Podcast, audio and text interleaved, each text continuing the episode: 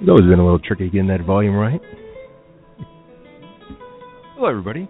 Uh, welcome to another episode of Cinema Files Radio. I am your host, Steve Pisa.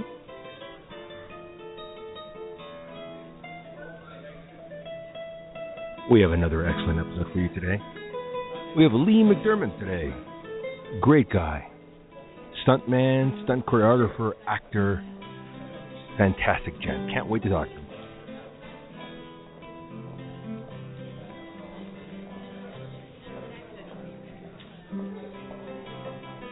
So, welcome, welcome, welcome, welcome, welcome. I hope you're enjoying your Sunday morning. Beautiful Sunday morning. We're going to have the Super Bowl coming up very soon between two horrible teams, the Seattle Seahawks and uh, New England Patriots. I know I'm going to get a lot of flack for that.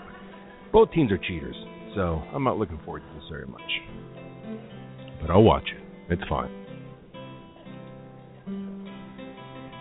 Deflatable balls, horrible USC background. Both both teams, both both uh, coaches have horrible backgrounds. Horrible. So I'm not looking forward to this game at all. But that's not what this show is about. This show is about cinema and media and what have you. So let's about talk about things that we enjoyed this week. What did you enjoy this week? See any good movies? I think I have to clarify something up a little bit. I mentioned last week about the interview and I got a couple people saying, "Listen, I didn't want to watch the interview, but since you said something about the interview, now I want to watch it." Here's here's my thing when it comes to movies and opinions. I was listening to somebody last night. She was uh, 28 years old, and she was talking about movies and cinema and this, this kind of thing. And it's difficult when you're talking to somebody over the phone because you're not really getting a gist of what they're talking about. You don't look them in the eyes, so it's, you don't have any inflection. You hear the inflection in your voice, but you can't see the face. So it's very difficult to have these kind of conversations with people over the phone. But this is somebody I've known for a very long time. We are talking about Birdman, and she was saying how much she hated it, and I was telling her how much I liked it, and she started to argue with me, and I said, no, no, that's that's not how this is going to. I'm not going to argue with you on why I like this film and why you don't like this film. It doesn't, work that way. And I'll, t- I'll tell you why. Because it's kind of like saying you like strawberries, I don't like strawberries. Why don't you convince me of why I don't like strawberries? You don't like strawberries. Um, here's the thing about Birdman.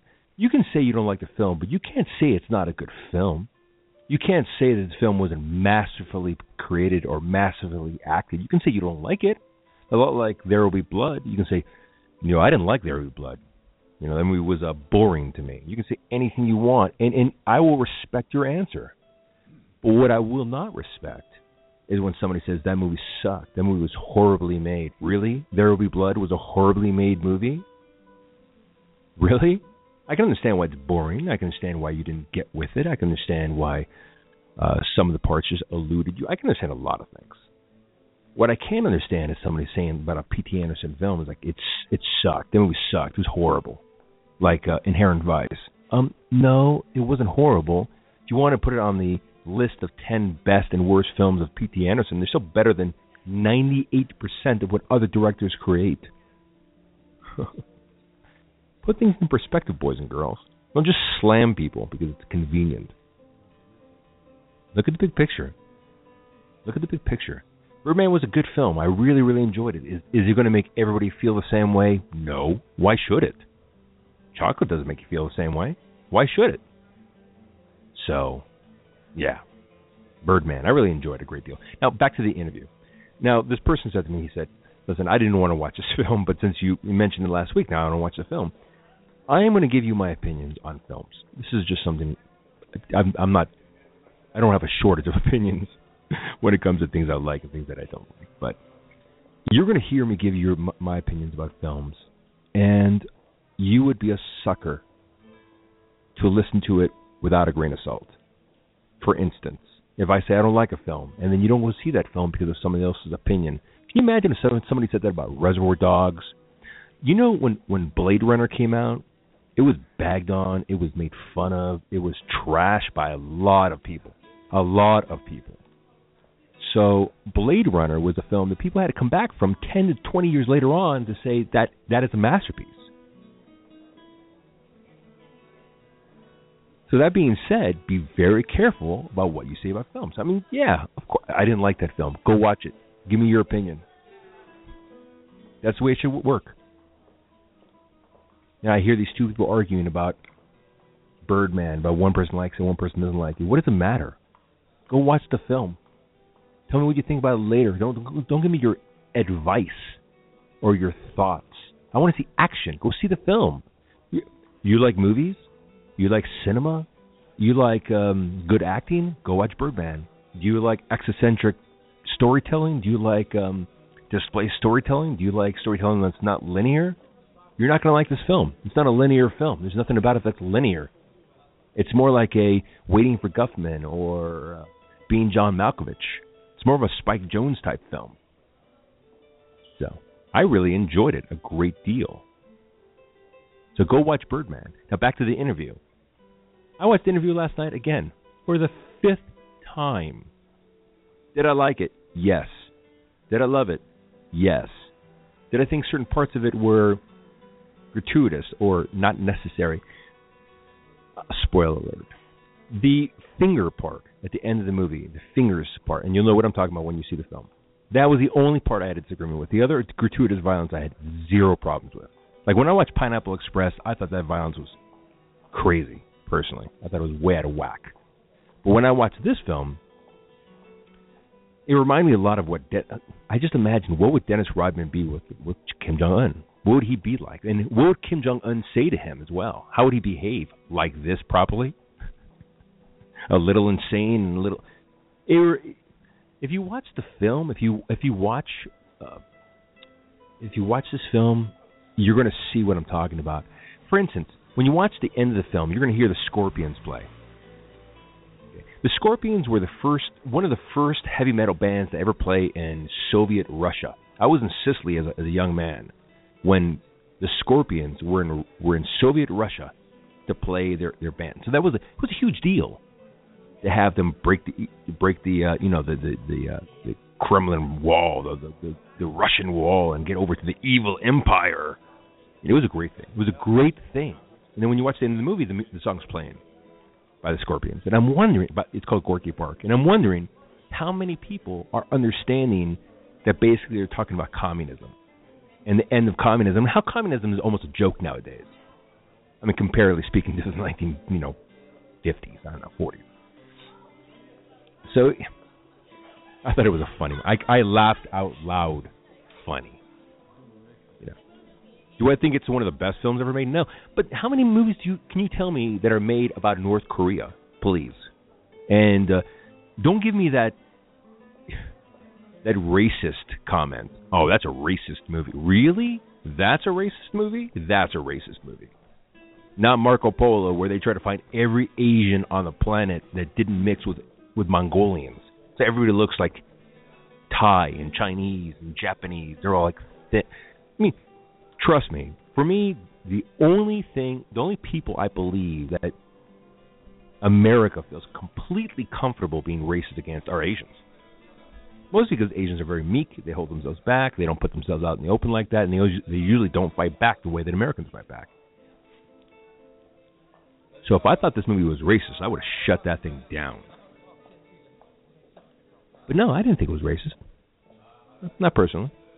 Did I think that it was poking fun at North Korea? Yeah, but North Korea should be poked fun of the same way America should be poked fun of. We make so many movies about America making fun of ourselves. I mean, it's almost a, a sport.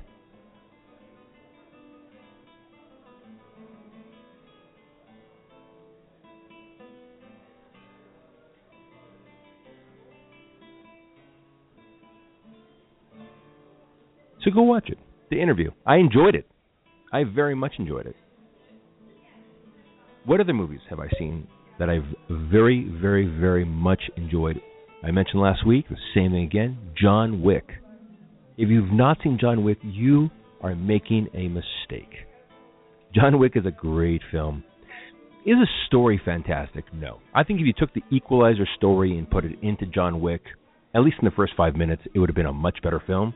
That being said, it is a movie in its own arena, its own classification. You can't, you really can't fit some of the choreography in this film. Whereas the interview to me kind of revolutionized satire to a certain extent. At least it brought it back to the forefront because journalism is almost dead. So I really enjoyed that. This movie is is, is a little different. This movie is bringing choreography in into a brand new hemisphere. If you thought that the Wachowski brothers and and and the the Matrix movies were bringing choreography and martial arts to a brand new level, and then John Wick was absolutely bringing martial arts and choreography and fighting and gun kata and the whole thing was crazy. It was enjoyable, and he's great in the film. He's really great in the film. So John John Wick, I really, really, really enjoyed it. Some of the choreography I'm just going to steal. now, what movie am I going to see in next week? I can't wait to see Kingsman by Michael Vaughn. That's what I want to see. So, looking forward, forward to that for, for next week, Kingsman. So, uh, yeah, we'll see what's happening on. How about you? What movies or shows have you been watching this past week or this past month? Give us a call, 657 383 1444. We're going to be having uh, Lee McDermott on very, very soon. But before we do that, let's play a little song. And I want to hear from you. 657 383 1444. Call in. Let me know what you think of these movies. Let me know what your favorite movie is. What is your favorite movie? And what did you think about these films? I want to know what you think of these films. Opinions are fantastic. You're just like armpits. Usually have two, and they usually stink. but I lo- I really would love to hear from you. So give me a call. 657-383-1444. We have the great Lee McDermott on today, so stay tuned.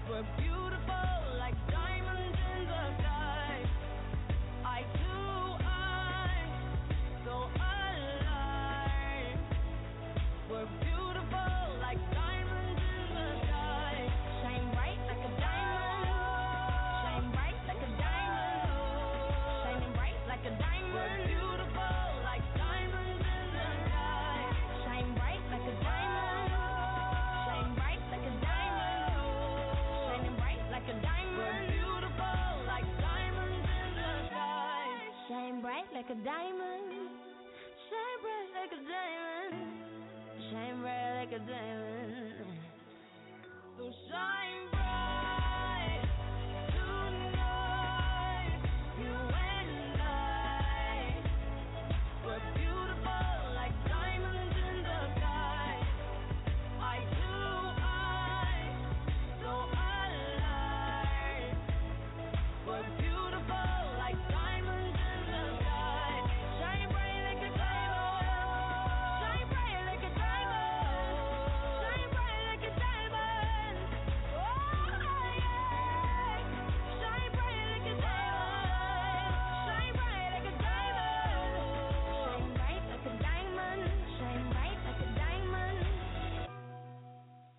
And who doesn't like Rihanna? Rihanna, Diamonds, written by the great Sienna. That's a great, great song. We have a great guest on today, just like we do every single week. Lee McDermott, we've been waiting to have him on for, for quite a long time now. Uh, very happy to have him here today. We're going to put on the special music for this guy.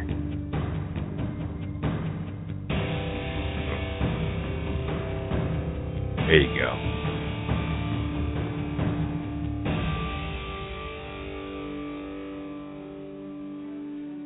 Hello, Lee.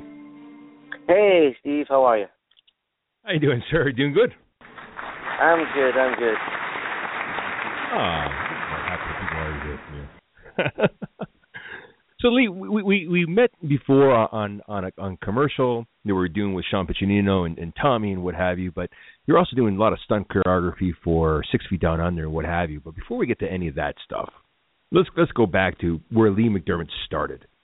So, so Lee, where where are you from originally?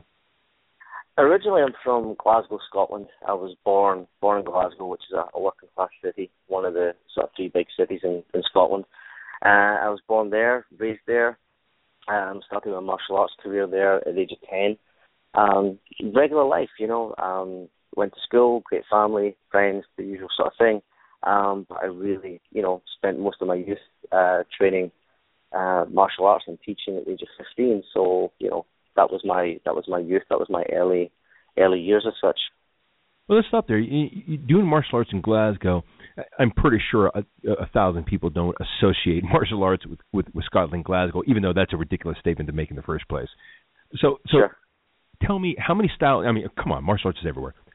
How many styles did you have in your near town, and and how how did you get involved in it? Well, at the time, um, you know, this is going back to 1980, so Glasgow and Scotland in general had your traditional arts. You had your karate, your shotokan, you had taekwondo, um, judo was pretty much all that was available. Kung fu wasn't really in the country at that point. Um, you know, so I actually started um, old school traditional taekwondo at, at the age of ten um, with um, my original instructor was an uh, amazing guy called Michael Kraus. Um, he was a European full contact taekwondo champion at the time, and um, at 10 years of age, I started training with him, and you know, it just went from there. Wow! So 10 years old, you already knew that you loved the martial arts. You got involved in that, doing sport taekwondo from there. So, so martial arts was definitely a, a base for you in, in your life. Did you have any Absolutely. plans on what you wanted? It's kind of hard to say at 10 years old what you want to do with martial arts, but did you have an idea of what you wanted? At least black belt or something like that? Was that in your mind? Well, yeah, no, it's funny you should say that because I mean I was bullied as a kid at school, you know, so I had a lot of problems at school just with bullies because Glasgow's a tough city, it's a tough place to grow up in, right. and the reason I started martial arts was purely for self defense. Um, so there was a real need for self defense at that that time in my life. Um, but once I kind of got to a certain point, I realized that I loved training, I loved teaching, um, you know, I loved everything about it, and and I really wanted to make it my career. So you know, I was fortunate enough that I was with a fantastic instructor, Michael, and um, he had um, gotten involved with Dan Inosanto at the time. So we're trying to make a Kali and Jun Fan Jeet Do and Thai boxing and all these other arts. So between sort of 12 and 15, you know, my, my martial arts education took a real steep curve upwards with all these different styles I was being exposed to. And uh, I was just, you know, for want of a better term, in the right place at the right time with the right people and um, that was a catalyst for my my love for martial arts and my love for teaching. And um, you know, I started assistant coaching at 15, and um, started teaching. You know, by the time I was 19, I had three schools. Really? So you, you started so you started teaching when you were young, and then then yes. you created your own style. Is that what you said? Well, no, no, I, I didn't create my own style, but at the, at the age of 15, uh, 15, I started coaching under under Michael, and then by the time I was 19, I had three schools. I had three schools all of my own um, that, that I was teaching. And at that point, I moved wow. from Glasgow up north to the north of Scotland in Inverness. So I moved to Inverness and I started coaching up there. And I was coaching mm-hmm. Kali, Jun Fan Jeet Thai boxing, um, you know, the, the Filipino martial arts, the Kali Eskrima. And uh, I spent 10 years in Inverness um, coaching up there. But it was in that time that I took my first journey to America. And I came out to America in 1993 to study with Guru Dan Inosanto up in Marina, Marina del Rey, not far from here. D- Dan Um, Dan Inosanto? Yes. Grandmaster yes. Dan Inosanto is a great man. I've known him for quite a long time. Yeah, he's he's a great man. phenomenal. He's a phenomenal individual. You know, he He was is. fifty. I was fifteen. Yeah, I was fifteen when I first met him, and I was just blown away by everything about him, and I still am to this day. I mean, there's there's He- you know one he's a of the men to be respected. Yes, absolutely. Yeah, there's a lot of phonies out there in the world, and Dan Inosanto is not one of them. No, no, he's, he's, an, amazing, he's an amazing. Sorry. Yeah, he is, isn't he? I mean, even when you see people attack him throughout his career, I mean, he's still Mhm. stayed a gentleman. And a lot of people attacked him after after he left the, you know, after Jeet Kune Do Nucleus had a problem and there was a split Sure. up and what have you, and he stayed very honorable. He stayed very close. Uh, Linda Lee and, and, and, and, what have you. You know, she and I have spoken before many times, and hmm and, and what's most important really is that the art stays true to way Bruce Lee really wanted to be. Bruce Lee died fairly young, so Don Sure. Santo is a great example of how that works. So tell me about your, your experience with him and, and how that worked out. Well, you know, Guru Dan came to Scotland. I think in 1984, 85 was his first trip to Scotland, and I, I was at the seminar and I, I met him. Um, so I was like 15 at the time. So every year we'd come to Scotland to teach, and I would always be there. And um, you know, I loved it, loved the style, trained really hard. You know, really was passionate about um, you know what he taught and what he he stood and represented. And um, you know, I asked his, his wife Paula um, if I could come train at the academy in in California, and she said, "Okay, fine." A week later, because I'd been planning this for a while, a week later, I was I found myself in California for the first time, totally overwhelmed at the vast 405 freeway and and how crazy this place is.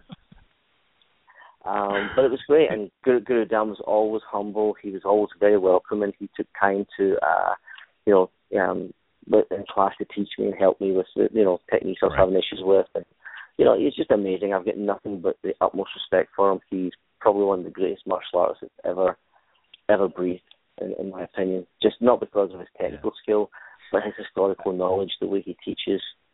I can't say enough good things. That's fantastic. So you came out here in America in 1993, is what you said?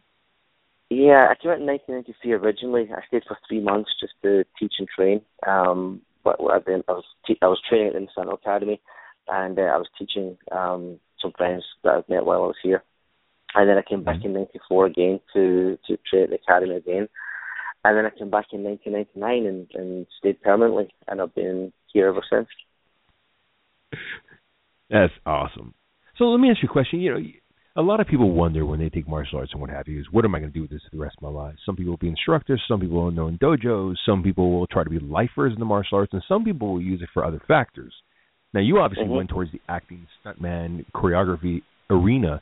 At, at what age did that start to kick in that that might be a forte for you? You know, it's really strange. Um, I was in Scotland, and they were filming the sort of New York time, and there was a radio program on, believe it or not, and they were talking about you know the new Star Wars movies being filmed in London, and they're, they're doing all these Jedi fights and stuff. And I was there. I was like, you know what? That would be really neat. I would love to do something like that. But at that point in time, I had no clue. I was in Inverness in Scotland. I had no idea how the movie business worked. I had no idea how to get started, how to get in. I just had a seed planted in the back of my mind. I was like, you know what, you know, I've done all this training. Um, what am I going to do with it? And it was just years. It was years later that this actually came to fruition. But it was that moment that I thought to myself, that would be a really awesome thing to do and, and to channel my skill and energy towards because you're you're creating something for people to enjoy it's a positive um, outlet for skills that are for the most part unless you're in a self defense situation um, not required anymore. You know, the wars aren't fought the way they were fought centuries ago, so the skills that we, we acquire, you know, they're historically accurate and they're very relevant um, for a lot of different things. But you don't see armies, you know, square off with swords and shields anymore. It just doesn't happen. So where else, if you Right. have an interest in these type of art forms, can you express them in a, in a medium which is going to be, uh, you know, enjoyed by by millions of people, hopefully. And film is film is the way. Well, I'll tell you, Lee. The first time I ever felt comfortable as a writer, I went to go see uh, Phantom of the Opera. And I was 15 years old, and I I was watching it. I'm like, I, I can do this. I I can write this. I couldn't write the music, but I can write the play very easily, write the dialogue very easily. Was there any movie that you saw in your lifetime when you were young that went, I can do that? I, I can choreograph this. I can stunt this. I can do this. Was there any film that did that to you? There was, I mean, there was obviously, um, you know, the, the like Braveheart, for example. I actually visited Braveheart. I visited the set where it was being filmed, and I watched the stunt guys rehearse. And I saw the rehearsals, saw what they were doing. I was like, man, I can easily fit right in there. I could slide in there and, and be part of that team, no problem. But again, at that time, I had no clue how to get involved. But I saw it and thought, you know, that would be great. That'd be awesome. I could do that.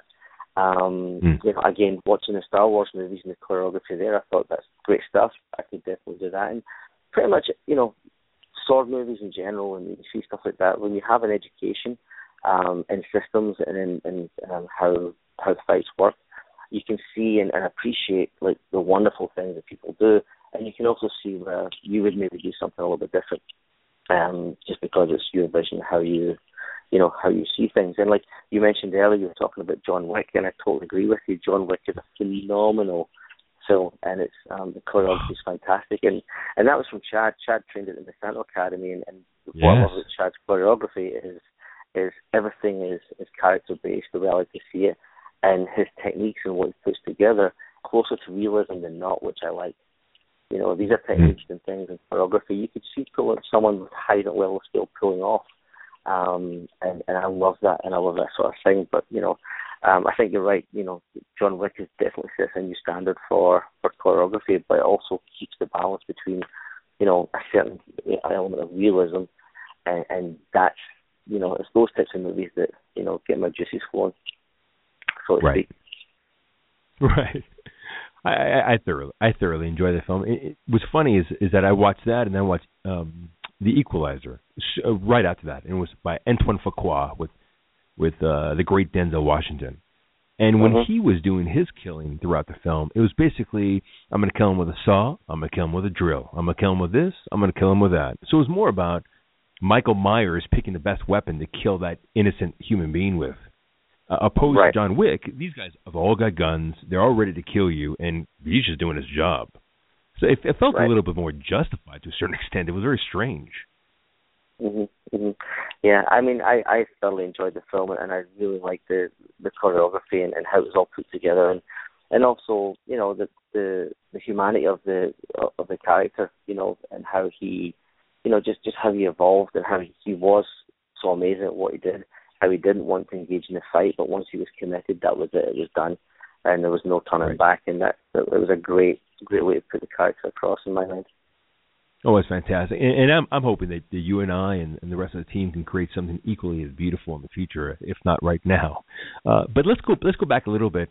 Uh, let's go back to your credits here. So, what was the first thing that you did that uh, that was a credible acting job or choreography or stunt work? You know what? Again, it's it's it, it goes back to I believe the universe um, opens up the doors for people if you have a positive attitude and you you have a desire in your heart and you do the right things. And it's a really um, funny story how I got involved in the business and I joke about it to people. It's like I fell into it by accident, um, so to speak. I was actually working in a regular job, and um, I just happened to meet you know a customer, and I was helping you know this lady who happened to be the wife of um, a man called Dan Ballinger. Dan Ballinger is the assistant coordinator for Pirates of the Caribbean. No, I know um, he is. Yeah, Master and Commander Dan, wonderful, wonderful, wonderful man. Um, again, another one of these human beings that I met that I'm so glad um, I can call him a friend. But he, you know, I met his wife and just started chatting, and um, you know, she mentioned her husband was in the stunt business, and that was that epiphany that kind of goes back to that moment years before when I thought about the Star Wars Wait, thing. And hold on a second. so you just mm. happened to meet these people at, at a car wash as as you are working towards a stunt arena. I, I so happen, you just happened I to meet these people. I happened to meet Dan Barringer's wife in a in a in a store. I was in a store, I happened to meet her, and I was helping her. I was you know helping her with some stuff, and she mentioned that her husband was in stunt business, and that's when I said, "Wow, that's awesome. How do you, you know, get involved in that?" Because I've always thought about it, which I had. I just had no clue how to get started. And she said, right. "Well, you know, my husband's in the middle of a project with Russell Crowe right now, and they're looking for some people who know how to use swords to train all the background people for the background fights and background actions, the battle scenes. Get out of here. Really? Mhm. So she actually dragged her husband in and to my work to meet me, and he met me met me for about five minutes, gave me a number to call, and um, I went for a screen test and an audition, and um, got hired to work on Master and Commander with Russell Crowe, and there was my, Yes. myself and four other guys were hired to train. We had 11 days to train 300 background extras to get them camera ready for Peter Weir, and um, Right. that was my very first gig, which is incredible. I mean, looking back on it now, um, it's such an amazing start into into this industry because it was a learning curve. You know, I got on set and I was there. It's a multi multi million dollar film project. Yes. Um, you know, huge budget, huge action scenes, you know, fantastic actors, amazing stunt team, and and I I went to school. You know, I I, I got there. Uh, I had no That's previous awesome. experience in the film industry at all, and just buckled down and you know brought wide bucks to the table and uh, learned a lot and hopefully contributed as well. Well, let me, let me get some questions about about Master and Commander because I actually really enjoyed that film. I, I'm a huge Russell Crowe fan. I really love him a great deal. Uh, First off, did you take the time to thank his wife afterwards uh, for for the opportunity? That's number one. Yes. Absolutely, absolutely, all the time. Unfortunately, she she passed away last year. Um, she Oh. she developed cancer and passed which is really really sad. But yeah, over the years, you know, I regularly kept both her and and Dan, What and always eternally grateful for her because if it wasn't for her, um, you know, basically speaking up for me and introducing me to Dan, I wouldn't be doing what I'm doing today. I mean, that's the that's the Right. truth. So What a special. That's that's an angel on your side right there. That's so special. absolutely. That's awesome. Oh, so you're on the set, and this person gets you gets you in the gig, gets you with her husband. You're in there. Did you meet Russell Crowe, and what was your experience like with him? Um, Russell, you know, I didn't work directly with Russell because we were hired Mm. to do, um, Right. you know, all the background stuff. So the, myself and the four other guys, we were kind of like a shield between the Right. A-level actors and the stunt team and the background team. But I was in very close proximity with them within a few feet, and I got I got to watch them work very very closely. But set etiquette, you don't approach the main actors and talk to them and stuff. But I mean, I, I worked with them closely in close proximity um, for about six weeks, and um, I think he's awesome. His his work ethic is second to none. Um, I Mm. watched him. There, there's a scene on the gun the gun deck, and um, Russell comes down in his Adidas tracksuit bottoms and stuff, and walks through a rehearsal. Now he does a walkthrough once in this main fight where he, um, I think it was 23 stunt guys he had to kill in one shoot in one take, and uh, he came down, walked it through twice, I think, uh, at the most. Um, said, "Okay, guys, I'll be back in ten minutes." Took off, got his wardrobe on, got ready, came back down, and uh, shot the master in, in one take. It was phenomenal. Wow. I mean, too, he he had obviously rehearsed it previously, but um, he was on the money the whole time. His his ethic, his his um, you know ability to you know physically get the job done was was very impressive. And I know he gets a lot of bad bad press from people, but that's from people who don't know. know him or people who just they just want to create stories. But he's a great guy. He was awesome with the stunt team. Um, you know, just really hard working individual. That's awesome. I, I love hearing those very positive stories because I've always been a Russell Crowe fan myself, and I remember when he picked up that phone and hit that guy over the head a, a while back. What people don't realize, you know, people listen to these stories, and and what you what people don't realize is that if you look at six stories, six stories will tell you something a little different. And the, the story that went around was that his wife was pregnant. There was an emergency at home. He tried to call her on the phone. This guy literally grabbed the phone out of his hand to take the phone out of his hand as, as he had a rescue phone call for his wife. So he picked up the phone and hit the guy over the head with it because the guy was trying to Sure. muscle the, the phone away from his hand. And I'm like, what do you think this guy is going to do? I mean, th- this guy is like batting a thousand. You're you're touching his hands. You're grabbing his body. He's going to hit you over the head with a phone. And plus, his wife is pregnant, and he doesn't know what's happening. So, I find it very interesting. People like to judge other people for the situation they are in their lives, but as far as I'm concerned, I mean, your consistent behavior is what makes you who you are, not not just an action. Absolutely. Well, I'll tell you another story. There was there was a rumor, there was a story that there was a bar fight in Mexico over there, and that Russell Crowe had gotten this bar fight and this that. It was all in the press, it was in the newspapers. Right. It never happened. I remember. It, it, Really? It never happened. That it never happened. He he wasn't there. Yes, but everyone believes it. People are so, you know, they have that Mark Wahlberg story where when he was a kid, he attacked that the the, the Vietnamese guy who was in the, he was in the Vietnam War. And the one story that, that irks me about it is they keep on talking about how Mark Wahlberg took his eye out, and they keep on talking about it. He took his eye out, took his eye out, made him blind. He actually came out with a statement saying, "I was blinded by the Vietnam War. This guy did not blind me. I was blinded by the war, and when I came to America, I was already blinded. So I feel bad that this human being spent his entire life thinking he blinded me. And what happens right now? They still make comments about how he blinded the man. So it seems to me a lot of times that people don't want the truth. A lot of times they just really want to, they want to exercise their ability for free speech just to get some excitement. So when they talk about Russell Crowe, I'm like, as far as I'm concerned, Russell Crowe reminds me of Willem Dafoe. There's very little you can talk badly about these human beings. They don't do anything except for act. Mhm. Yep. Yeah. I mean, and, and that was my experience. I, I I judge people who in in terms of how they are when I meet them. I I don't put a lot of um weight on other people's opinions because you know just in life in general I've heard oh well this guy watch out because of A B and C and I meet the guy Right. and it's like wow this guy's awesome this guy's wonderful so I don't put a lot of weight into other people's opinions you know too much because you Yeah. just never know perception is perception skewed and uh, you just never Thank know what's really going on behind things. Well, let me ask you a question now, that we're on this, so, we don't skip that. Perce- you, you're you're absolutely you hit the nail on the head with perception there. What what is your perception when you walk into a movie set when you're about to see maybe stars you haven't seen before, haven't met before? It's kind of an intimidating situation. You will be in charge in some area. What is your perception when you walk into there? Do you usually keep a very positive attitude and walk in very strong, or do you see what it's like? What what do you do? Well, I mean, you know, I generally like to treat people how I like to be treated. So when I ever meet new people in life, not just on a movie set, you know, I like to be, you know, pleasant, positive, welcoming, you know, upbeat. And um, you know, when I walk onto a movie set, you know, I get I like to get to meet everybody. You know, typically it's the stunt team and the, and the main actors that I'm working with, and the stunt coordinators if I've never worked with them before. And you know, I I kind of take a, a lessons more approach. You know, I keep my mouth shut, my eyes and ears open, and I, I watch and I learn, and I see what's needed, and I see where I can help and fill in the gaps, and I always make sure I'm ready to assist and, and contribute when required.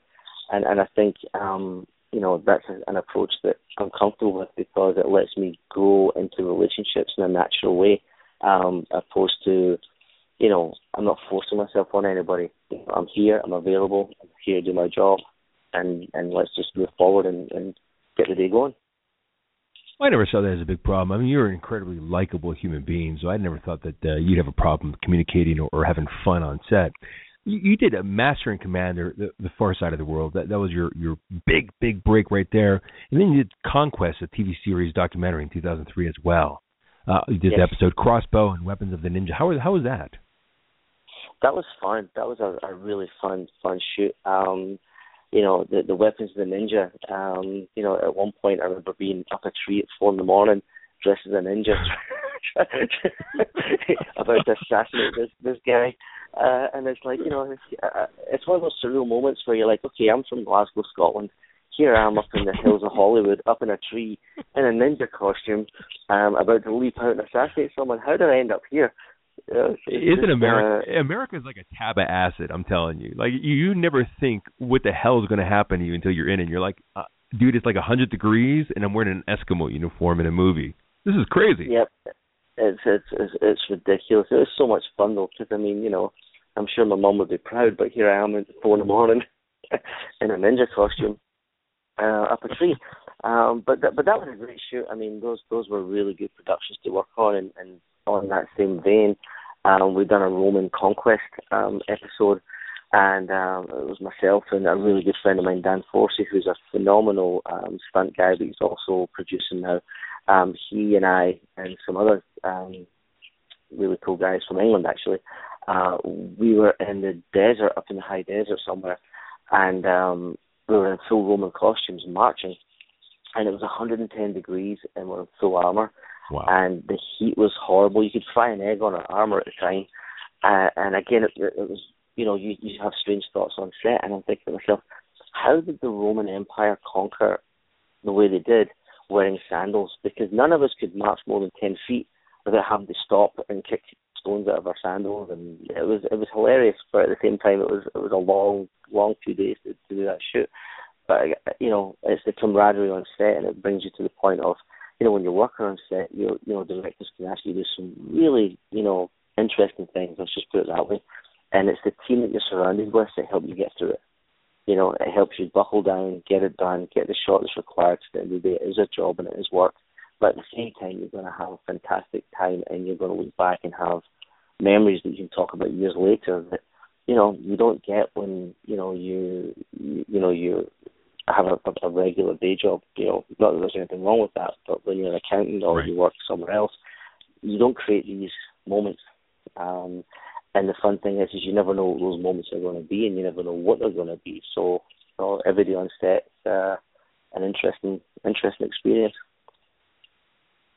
That's fantastic.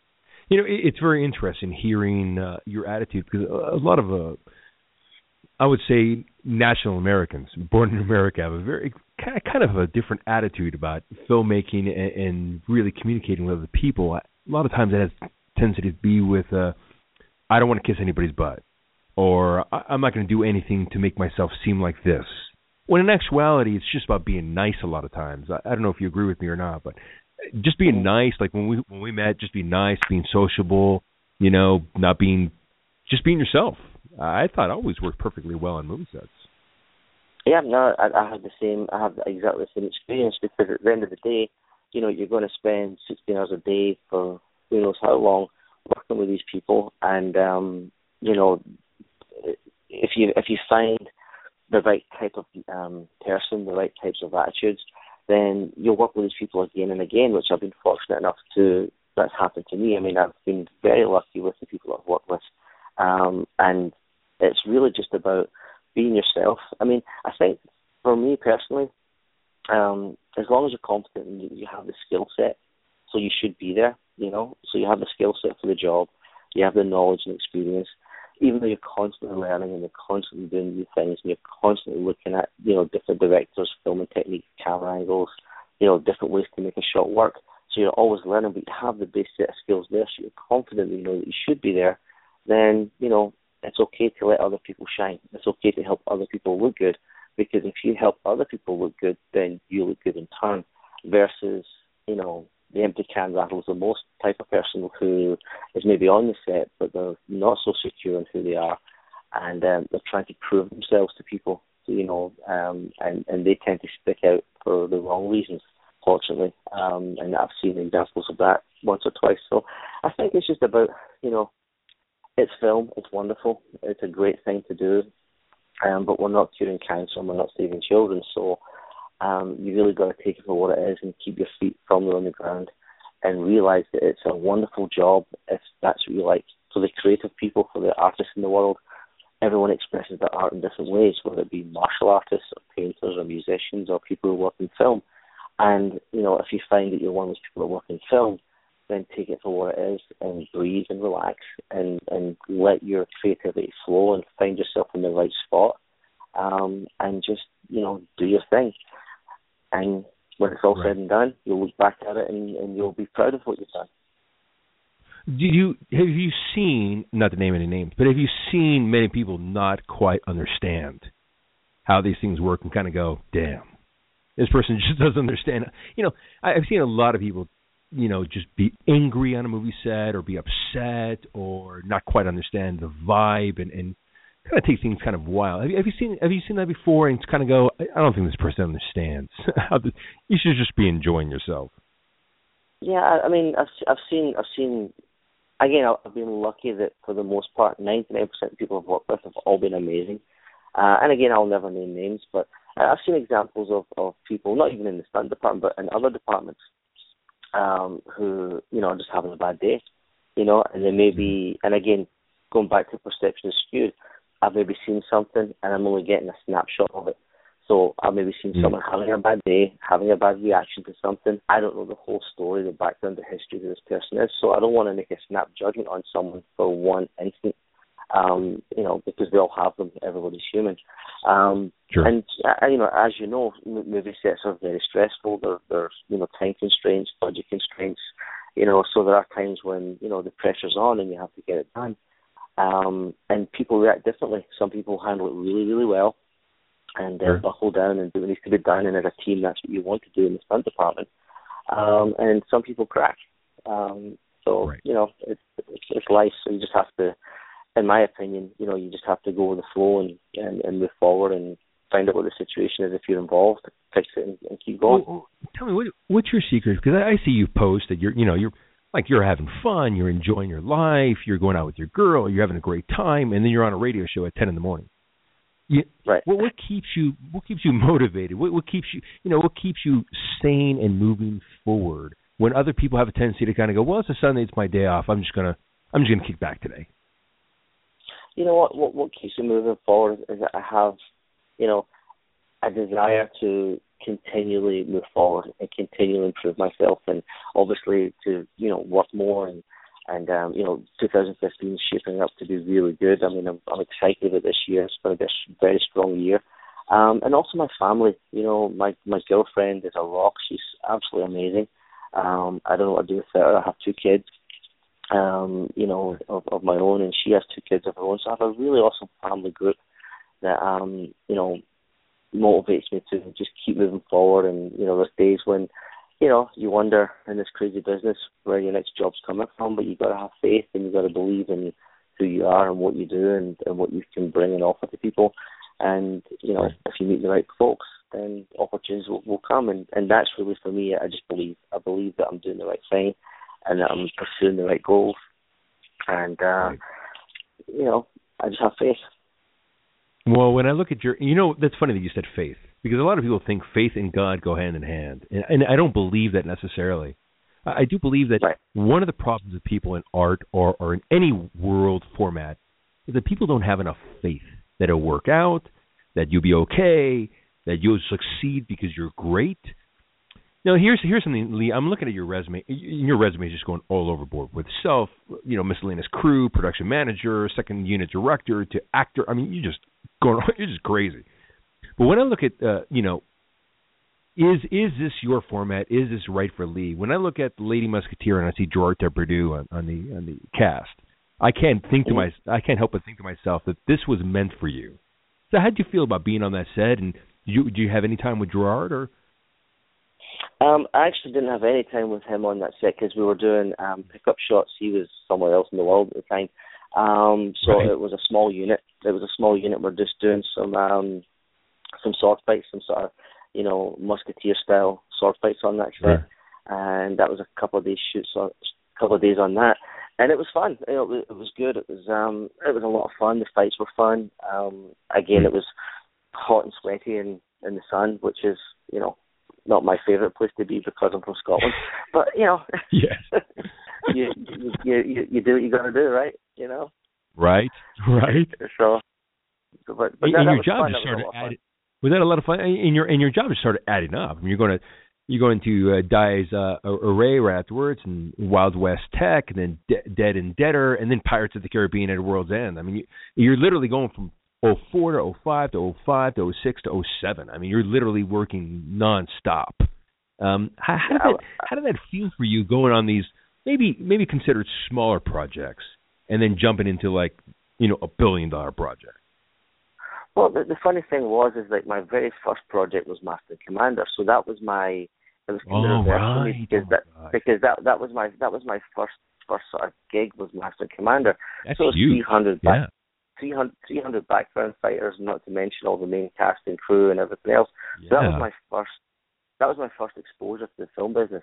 So then from there to go back to then working on small crews and stuff like that, it was actually really good because it it gave me time to breathe and learn even more. Right. Because I spent Right. six weeks, six eight weeks in Mexico on Master and Commander, day in day out, just working, working, working, and it was fantastic. But it was a whirlwind. So when I got to work Right. on the smaller shows, it gave me a chance to talk to DPs and talk to directors and you know, be more involved and talk talk to the production crew and and, and learn and learn and just constantly learn as much as I could about the film process um, and how things were done. Um, and and through working on the smaller shows, obviously how the industry works, you meet people and, and they like you or they don't like you, whatever. But you meet people and, and you get to meet other people that leads to more work and it begets more connections and and that's how you build up a network of people that you get to know as as genuine friends. Um, and and things move on from there, and that's that's kind of how things things evolve. Well, Lee, that's very interesting because uh, you know, as as Americans would normally respond is if they did Master Commander first and then some smaller project afterwards, they would go into a uh, tailspin of depression, thinking that they got dropped from the major leagues to the AA leagues. But your attitude is very different. Your attitude is, you know, I, I went to do other projects and I got to be more intimate because it was more it was more primary and, and what have you. Uh, do, do you see that your attitude or your personality is different than other people in this in the same field, or or, or do you not look at that at all? I've never thought about it. Not until you brought it really? up. I've never thought about it at all. No, never thought yeah, about it. People, it's just most people don't think that way. Most people would be like, "Yeah, you know, I did Master Commander, and then I had to do these other smaller films." And some people would just quit because of that, not thinking that they'd have all these other gigantic things coming in their way. Uh, let me ask you a question. Since you said that never entered your mind, what kept you going as a i mean i i just heard you say and it's a great thing to hear and boys and girls out there if you're listening carefully what he said was having a more intimate place in order to talk to the director producer writers actors was a great thing after working on such a gigantic production am i right on that lee absolutely absolutely because sometimes it's it's too easy to get pigeonholed and and and, and my perspective you know the film industry filmmaking as a whole the the more skills you have, or the more you understand the process, um, the, then the better you can produce or, or be an integral part of that process. I mean, if you don't understand, you know, how the, the directors want their shot set up, or how the DP like to work, or how they want it lit, and you don't take time to really get involved in those departments and get to know those people, or at least the heads of departments, if you're the head of a department, um, then you isolate yourself and you isolate what you do. Um, and you don't you don't want to do that. You really, in my opinion, and I'm not saying my way is right. It's just the way I like to do things.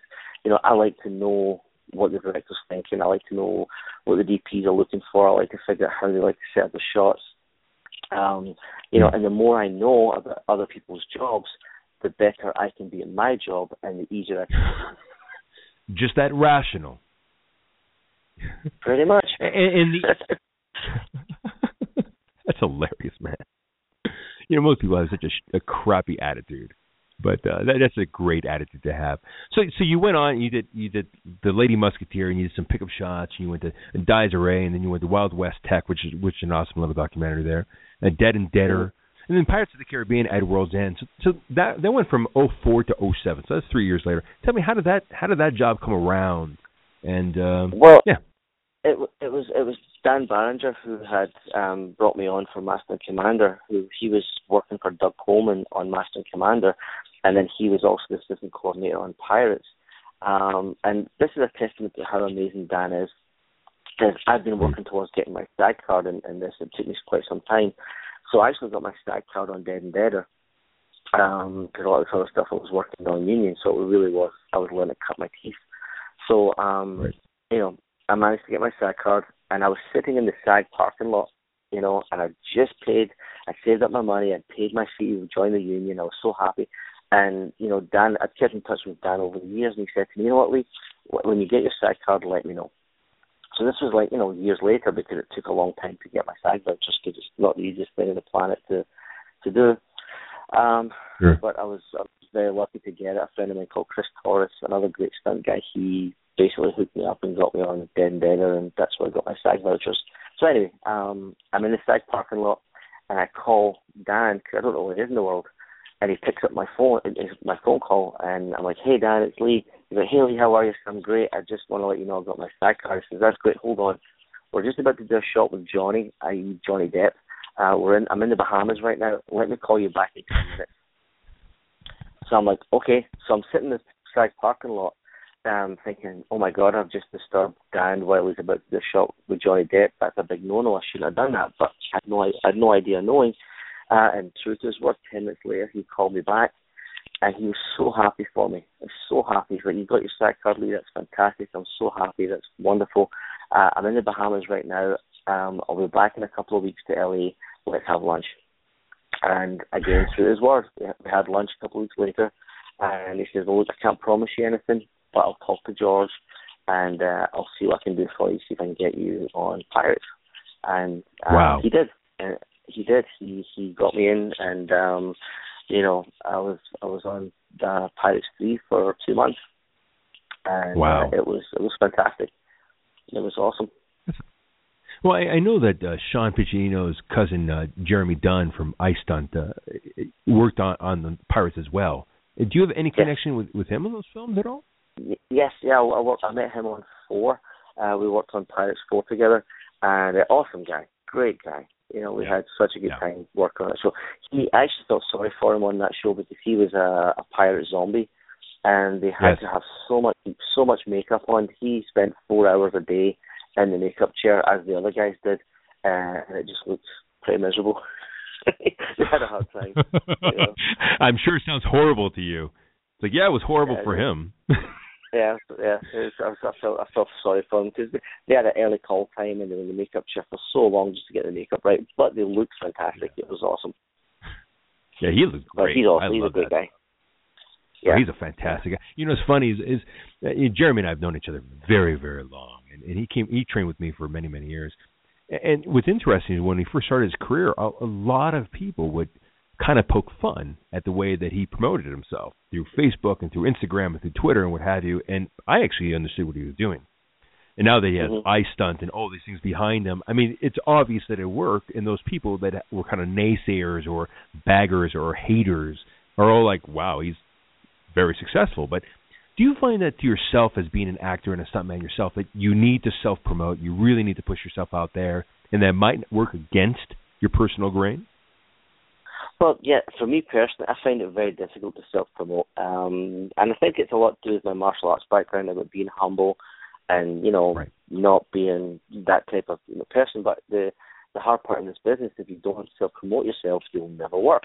So it's finding that balance, and it's it's it's trying to find ethical avenues to promote yourself where you're not just um, you know getting in people's faces and trying to you know hey look at me look at me. I, I really detest that type of thing. Um, and that's right. just me personally, but but I understand the nature of the business is you have to promote yourself. So I mean, so far right. what's worked for me is just just meeting people and and being in situations where people can get to know me. And um, mm. if I have something that's going to be useful for the project, then great, I'll jump on board and I'll I'll give it my undivided attention and 100% effort. Um, but yeah, I mean, I, that's something I do need to do personally is promote myself more. Um, but I am right. uncomfortable with it. It's something I need to need to work on for sure. it's definitely it's definitely that martial art background. I I've been starting to promote things now more more and more now than ever, and uh, and I get weird looks sometimes, or weird right. weird conversations with human beings because they're like, "Are you promoting your thing right now?" Like, I totally am. I, I how else is anybody going to watch it? It's true. It's true, and, right. and that's the thing. It's, it's just trying to to find a, a balance that you're comfortable with personally. Um, some people have no problem being out there and you know they're all over the world. Everything they can get their their name on or whatever, that's what they do, and that's right. great. It's just it's right. not it's not my way. No, no, no. I, I I didn't think that was your way when I met you as well. But so you did Pirates of the Caribbean at World's End. That's working with Gore Verbinski is just that must be just miraculous. Did you work close with Gore Verbinski, or did you work mostly with a stunt team? I was mostly with the stunt team. There was a hundred stunt guys on that particular scene we were shooting, and it, and it was the scene where the two ships are circling around the the sort of maelstrom, and it was that whole Yeah, battle yeah. sequence. So that that's what we shot. Uh, and it was um the rain in that scene is real water, it's real rain. They had an indoor rain system, so we were soaking wet from the first scene, first shot, the first day, all the way through. So it was, you know, fifteen, I don't know, fifteen hour days, sixteen hour days, soaked to the skin, um, sword fighting all day, and the the Wow. ships were on gimbals, so they would have the ships tilted at a forty five degree angle. So we're actually No. harnessed in. So so we're harnessed in so we don't fall over because you can't stand up, and then we're doing all our sword choreography whilst harnessed in at a forty five degree angle. Um, so that was that was some of the shots that we, we we spent time on, and it was you know, and all the guys that were swinging ship to ship in the movie, you see it, and I'm sure a lot of people would think, oh, those guys swinging ship to ship, that must be CGI. No, it's not. Those were actual stunt guys swinging yes. over a massive gap. I mean, I, I, I think it was at least a 300 foot gap. There was a huge gap between um, the two ships, and they had the, the, the ropes on, they had circus harnesses, they had the ropes on, on rails, and these guys were just going for it. And uh, it was phenomenal to watch, you know, the guys that were doing that particular stuff um, do their thing. And then they had, you know, the swingers and the catchers. We, you know, I was one of the guys that was hanging over the ship, catching the guys as they came in to make sure they made it safe because it was a quite a quite a, a long drop to to um, the bottom. Um, you know, right. uh, if they if they fell off. So you know, it's a lot of things that people see these days because CGI is so good. There's a lot of things right. people see that oh, it must be CGI. When actually, fact, no, that was a real person that actually did that particular guy. So the CGI is so well blended these days that I think it does a lot of stunt people a disservice because people right. assume ah that's that's definitely CGI. There's no way a real guy would have done that. When actual fact, yeah, that was you know a real guy who risking his life to get that shot done so that you could enjoy it. Um, right. So it's, it's interesting how the industry's moving on and the blend of technology and real actions blurred so well that it's hard to tell these days. Yes, yes. You know, it, it's it's amazing. You know, just like Sean was talking about the other day, Sean Piccinino was talking about the other day on, on his on a radio show he just did earlier, which somebody was making the comment about Tom Cruise not doing his own stunts when Tom Cruise does his own stunts. It's it's insane the the thing that people do. Of course, I, I think as as an actor or as a person that you shouldn't ask other people to do things you're not willing to do yourself. Right, right. I mean, there's definitely I definitely agree with you there, but there's also the the production perspective where you have a guy like Tom Cruise who's technically irreplaceable to the project, um, sure. and you can't, you, you know, you've got to protect him and your investment because if you're, yes. you know, two hundred million dollars into your production and Tom Cruise falls off the building and dies, you know, um, then you're then you're in serious trouble. So the producers obviously put the damper on a lot of things. There's a lot of actors who are very capable of doing all their own stunts, but the, the line yes. producer will step in and go, you know what, you're not doing that that's why we have the stunt double. And, and right. it's a business decision right. more than an ego decision, you know, more than anything. Well, uh, well that's so, what I like about Uma. Uma. Go ahead. I'm sorry. Um, sorry, go ahead. Go ahead. Well, that's what I liked about Uma Thurman in like Kill Bill because she had her stunt double, and uh it was an awesome stunt double. They weren't trying to, you know, make any excuses.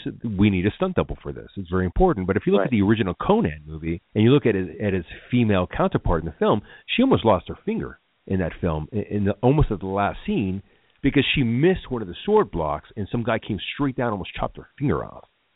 And that yeah. just reminds me a lot of production and stunts whereas we hire stunt people for a very specific reason. Uh actors are not stunt people or else you'd be an actor stuntman like Jackie Chan, which you're not. Uh right. so it's it's it's it's kind of alarming. Do you find it to be the same thing on sets when when you like when you're there on Pirates, uh both films and what have you that some people want to do their own stunts and it's just silly well i think it's i think it can sometimes just go down to an ego thing you know a machismo thing with some guys where you know they, they want to do their own stunts um simply because they want to have that reputation of being an action star an action guy and like i said a lot of guys are very very capable and they can do it and then other actors just want to do their their coverage and then go sit in the trailer and let the stunt double do all the rest of the work and there's no right or wrong. It just depends on what works for the flow of the production.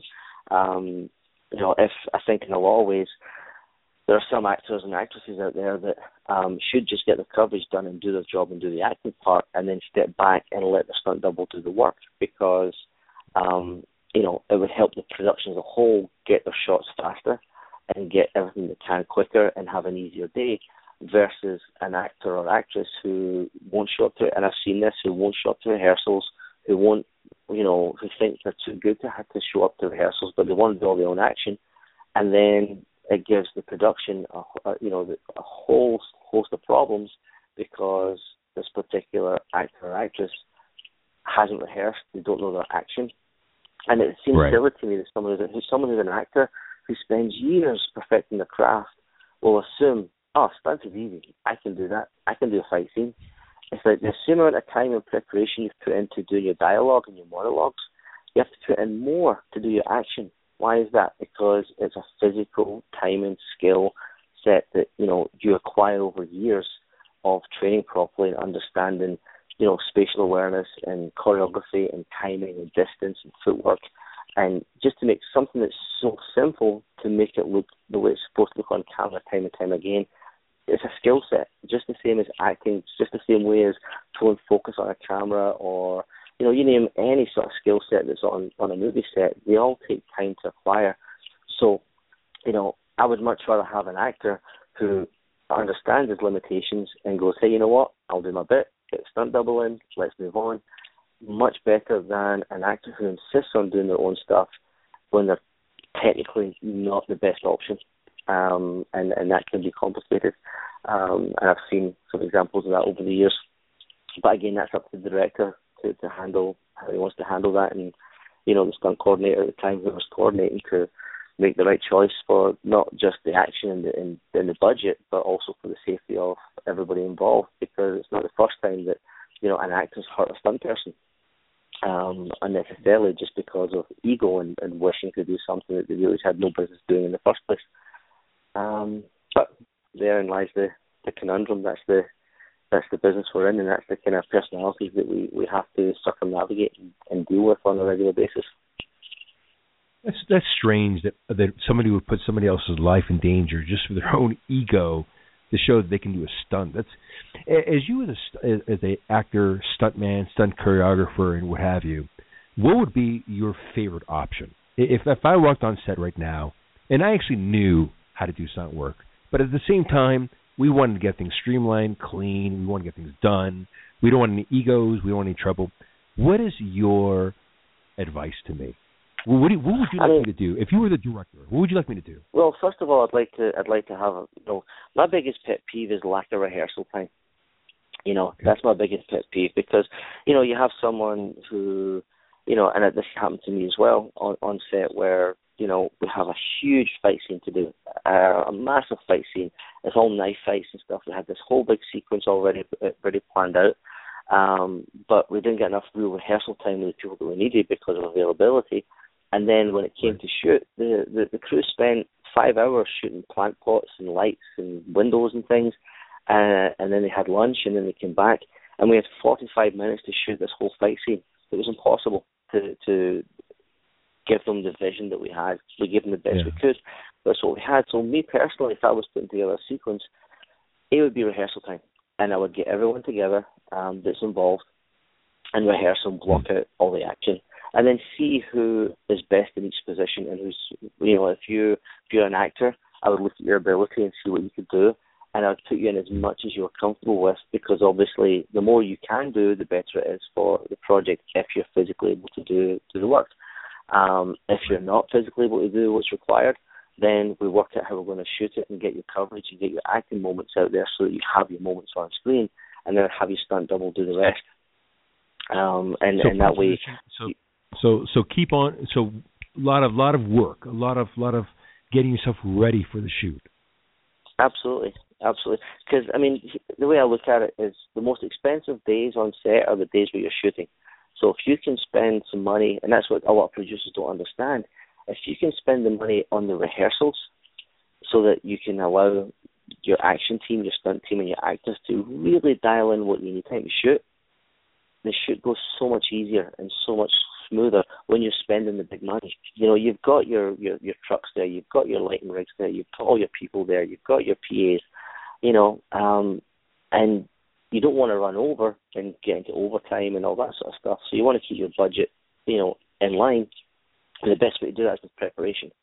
So actors rehearse the lines, actors prepare. That's standard, normal, and expected. But it's the same for stunts and fight scenes and action scenes. And unfortunately, some producers and directors don't understand that we need proper rehearsal time to give you the best possible um, end result and and that's that's a big pet peeve of mine is, is lack of rehearsal time. You must have, you know, rehearsal time to put it all together and test things and pre-visualize stuff, and and also you can, right. you know, then look at people. You might be surprised. You might get an actor who is like, "Oh my God, this guy is so good." okay, let's change things around and showcase them even more. And you would Right. never know that if you don't get the right time to to train with the guy and, and get to know him and get to know his strengths and weaknesses, him him or her. Um, so preparation is key in everything. To prep properly is Yeah. Is is Well, you they, set they did the same thing in. Star Wars when they when they did uh Phantom Menace. Uh, they did the same thing. Whereas uh, Ray Park was teaching swordplay, and because they were practicing so much, George Lucas saw him and went, "I don't want this other guy. I want you. If you're going to teach this other guy how to do that great work, I might as well just have you." And then next thing you know, Exactly. he's, he's in Star Wars. Exactly. So that preparation con- con- concept and comment, I love because as as a, as a director and, and a writer going to actors, I want you to I want you to rehearse. You know, I, I don't want to go Absolutely. in there and uh, you know, no, I don't want to go in there and, and direct you. And you're you're hired for a job. You're an actor. You should know what your job is is to act. My job is Right. to direct, so you should rehearse. That's very strange. Absolutely, absolutely, and that's the So same you- phrase that some actors don't want to rehearse because they're too busy with the acting stuff and they don't put the same emphasis on the action. So there's a Right. there's a flaw in their thinking there. It's like they they see that the action stunts is a lesser um, element to what they do. But if you look at you know all the major movies and TV shows these days, you know Game of Thrones, Vikings, all that sort of stuff. Right. I mean the action is Right. key to all of these shows as well as the um the, the solid acting. So you know Absolutely. it's just that's how it is. It is, it is it is incredible. I, I think things are changing pretty fast because we're starting to see more and more now than ever. The stunt community, the mocap, motion capture or mocap community, um, stunt stunt people for video games, all coming to the forefront now because you can have an actor doing their part, but if you didn't have that action person doing that action, you wouldn't have a game, you wouldn't have a movie, you wouldn't have any of those things. And uh, I think I think that's quite interesting. Things are changing pretty fast. So the film you did right after Pirates of the Caribbean was Richard III, and you went right after that. You went to Torin Dion. Is that how you pronounce that? Uh. Dion. Twenty. Yeah, that was a, that that was a, that was a, uh, yeah. I played I played a I played a, an innkeeper on that show. I was I, I was an innkeeper. Yeah, that was that was that was pretty awesome. Yeah, that was pretty awesome. Yeah, the way innkeep, in- you're. Go ahead. sorry, Innkeep Jensen was the character's name. I'll never forget. It was funny. How was it? It was great. It was good. Um, you know, it was shot in a very small location. The production design was awesome. Um, you know, the place looked great, and it, it was it was kind of like a, a kind of Lord of the Rings style type of you know uh, low budget film. And um, it was just this one scene that was involved in in this pub and this and this sort of thing, and it was it was good. It was awesome. It was a great experience. Excuse me. It was really good. You know, Lee, Lee I, I didn't know how long our show was going to be today. I, I thought it was literally going to be an hour. We're going to have a very simple conversation. We're going to be done. We're we're we're hitting over the hour mark, so we're actually almost done with the radio show. We've been talking that long right now, which is incredible. Wow. I, I originally thought to myself like, you know, we'll have a nice conversation about an hour and hour hour long, maybe hour five minutes, and then we'll, we'll cut it short. Kind of, you know, just making it short and sweet. But I'm not even halfway through my interview right. so Wow. we went from yeah, we'll- get us ourselves. So you went from the the way of the hero, Clear Blue to Ripple Effect. So these are all 2009, 2010, 2011, to Pirates of the Caribbean on Stranger Tides. So you went from these independent films, short films, to again the Pirates of the Caribbean on Stranger Tides. So how did that happen, and, and did it happen from the same connection as you had before? again, it, it was the same connection I had before. I'd worked with um, these guys on Pirates Three, and again, I kept in touch with Dan and submitted my my stuff to George again. And I, I was fortunate enough to get pulled in on the mermaid sequence um, on Pirates Four. So um, we done that up at Universal Studios, and Wow. um, it's the, the scene where the mermaids all attack the pirates, and um, Blackbeard is there, and you know doing the thing. And it was again great. We spent um, it was night shoots and we were in the water all night, freezing cold, but it was awesome. It was Mm. just uh you know, those mermaid attack a You- lot of ratchet work. Um You, you have a, like you have a couple good. people in this film that are, that are my favorite, like Rob Marshall. Rob Marshall, the director, is one of my favorites. Uh, Ian McShane. I I, I Yes. love Ian McShane so much. Ian McShane being in in um, Kings, being in Lion King. Have you seen that? Being in John Wick, as a matter Mhm. of fact. Have you seen John Wick? have. He's, he's, he's, Mhm. yeah, Ian McShane. Of course, Ian Yeah. McShane. I mean, I love this guy so much. Did you get to work with Johnny Depp, Penelope Cruz, any of these guys, or or was it purely like the other shoot, isolated into a stunt room and what have you? Pure, purely isolated in a stunt role with with the other guys.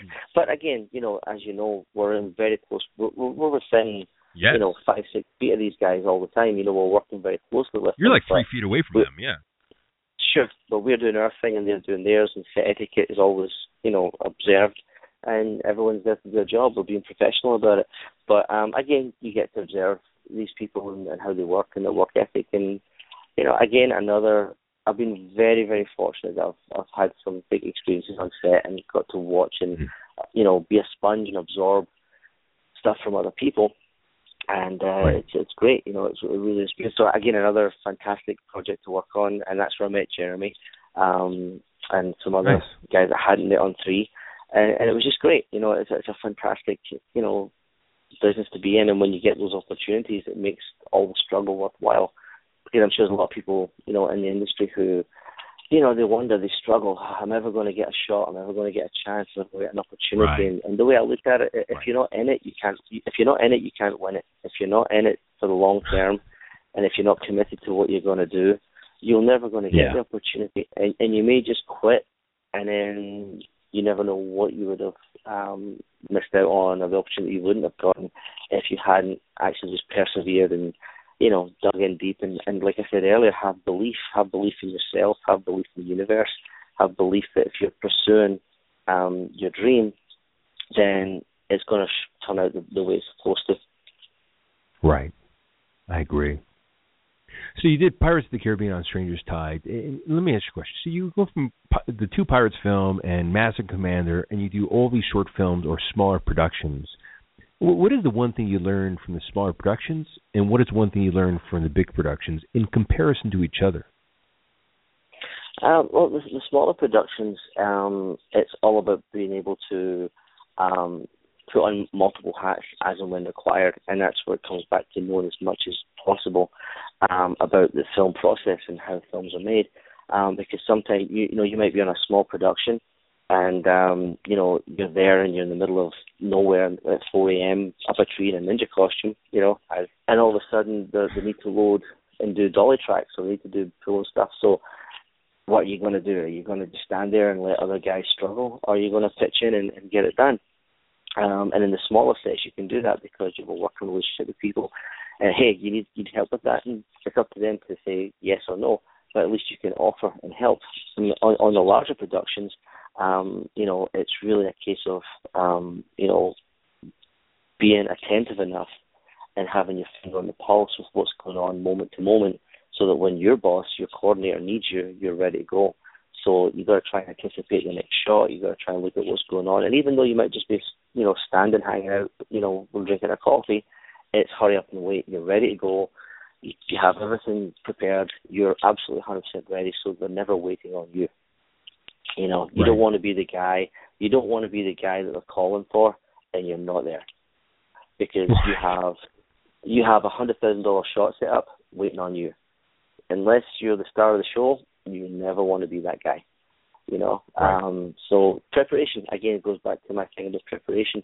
You get to set early, you know, you bring everything you need, you get yourself good hair, makeup and wardrobe ASAP, you get ready, you find you find your coordinator, you ask what's going on and you always let them know where you're gonna be and you're just there, you're ready to go. And that's that's professionalism of it and then, you know, that will get you viewed upon as a guy who's who's ready to go, who's ready to work. Nice. So that's gonna. Well, that's before we continue on and get into Vikings and Six Feet Down Under and, and your other projects, I want to talk a little bit about Arm in L that you, that that you that you made, which is, which is interesting because I did not know you know David Novak because David Novak and I have been very friendly for a very long time. So you, and- you and David Novak worked together. That's six degrees of separation. Wow. Right, right. Yeah, David's a great actor. He he nailed his part so well on that show. There's actually a show that was um produced by a good friend of mine, uh, Phyllis Laskin. Uh, he has his production company, Windtalker Productions, and it was his baby. It was his dream. He wrote the script. Um, you know, Wow. raised the money, raised the budget, got it done, and it, it was a really sort of really good project to work on. Small crew, small budget, but a lot of talent, a lot of talent on that show.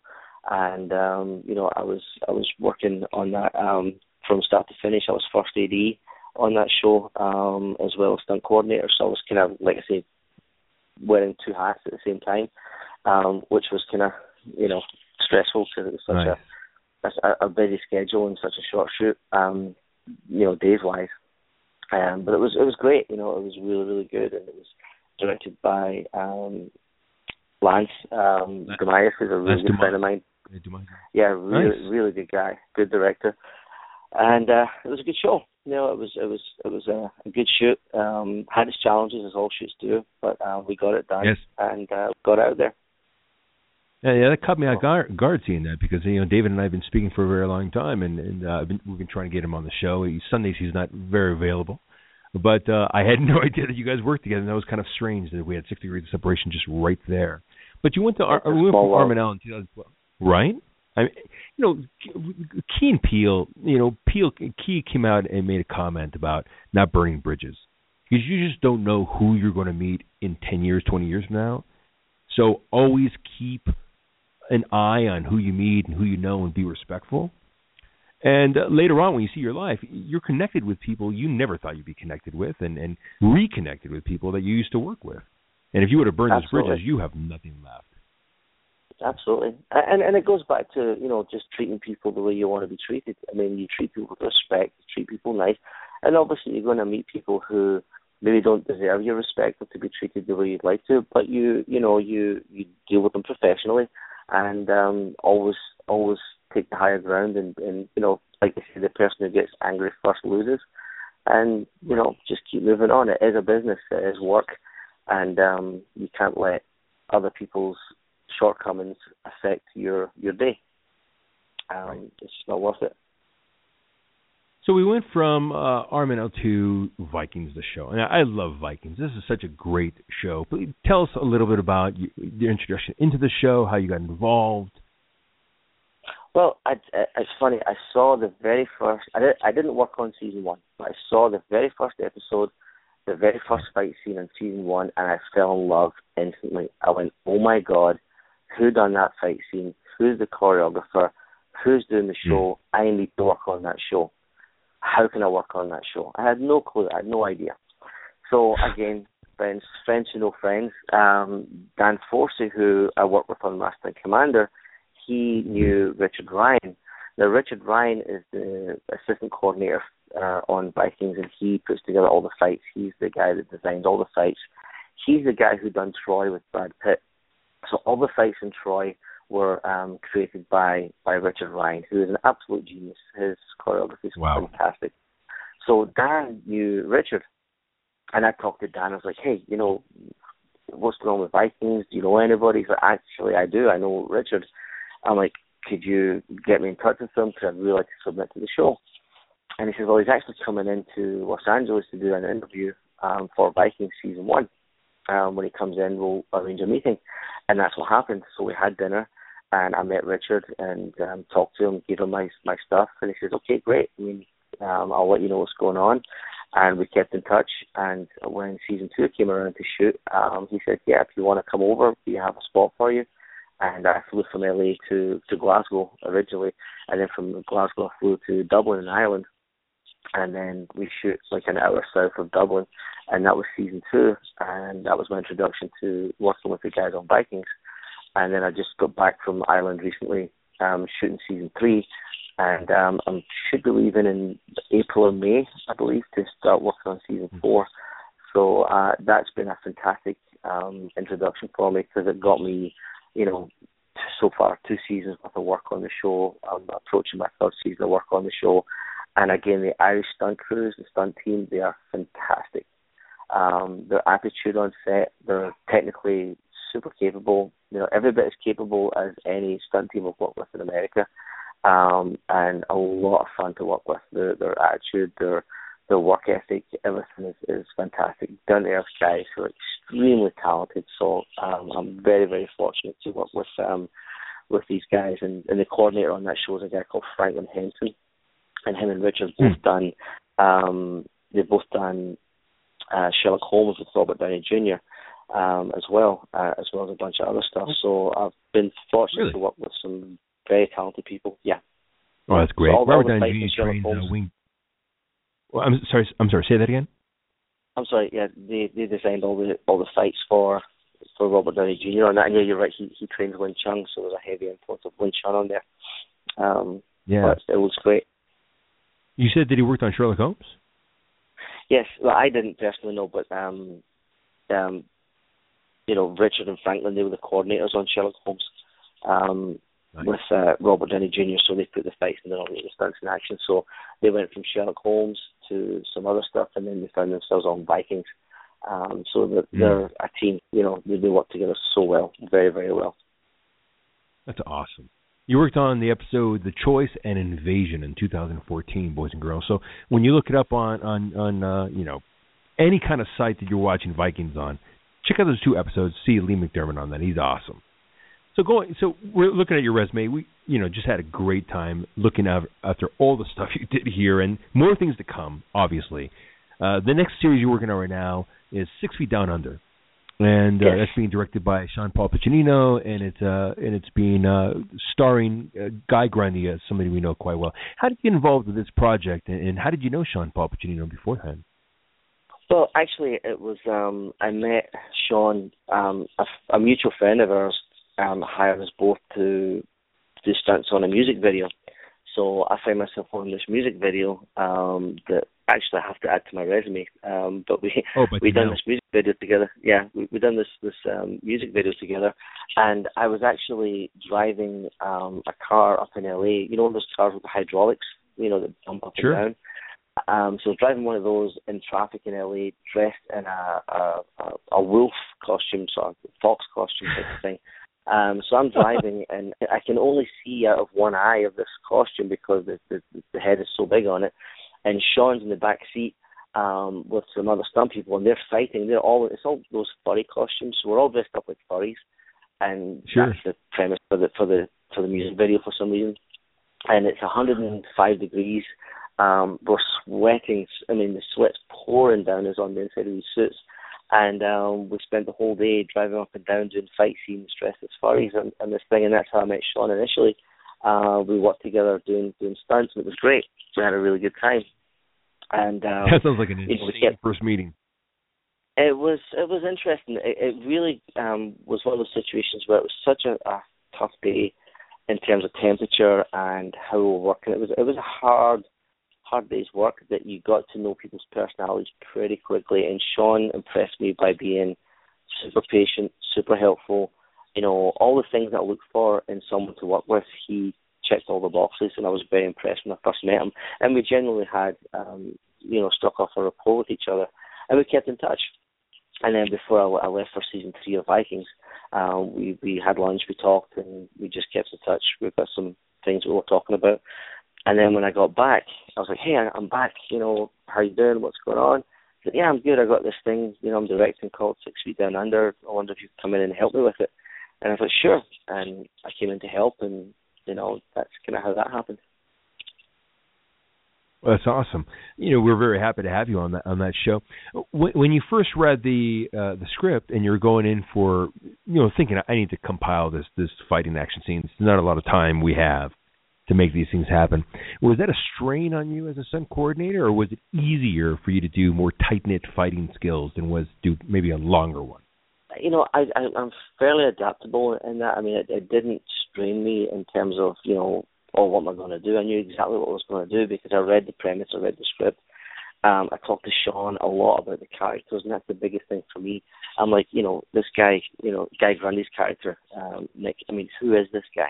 Tell me who he is. And he gave me a breakdown of who he is and who are the guys that he's going to be fighting against. You know, because action for action's sake, a lot of people like that because there's there's a big difference between violence in film and action art. Action art is your your kung fu movies, you know, your martial arts movies per se, where you have extended fight sequences that are all beautifully shot and fantastic, and I love them all. They're done really well. They're amazing. But it's action art versus violence, and for me, you know, Six Feet Down Under just oozed violence for me. It's like, okay, it's a violent encounter. It's not an action art piece. Um, so even though we extended the scenes a little bit, I wanted to try and make, keep it visceral and keep it, you know, believable, to where you know the guy gets slammed on the ground, he's going to stay down because he's just cracked his skull. You know, the guy, you know, gets headbutted. This is going to happen. So the, the, there's no superhuman powers involved, you know, or, or super toughness. It's it's as real as can possibly be, but still make it entertaining and stay within the realms of believability.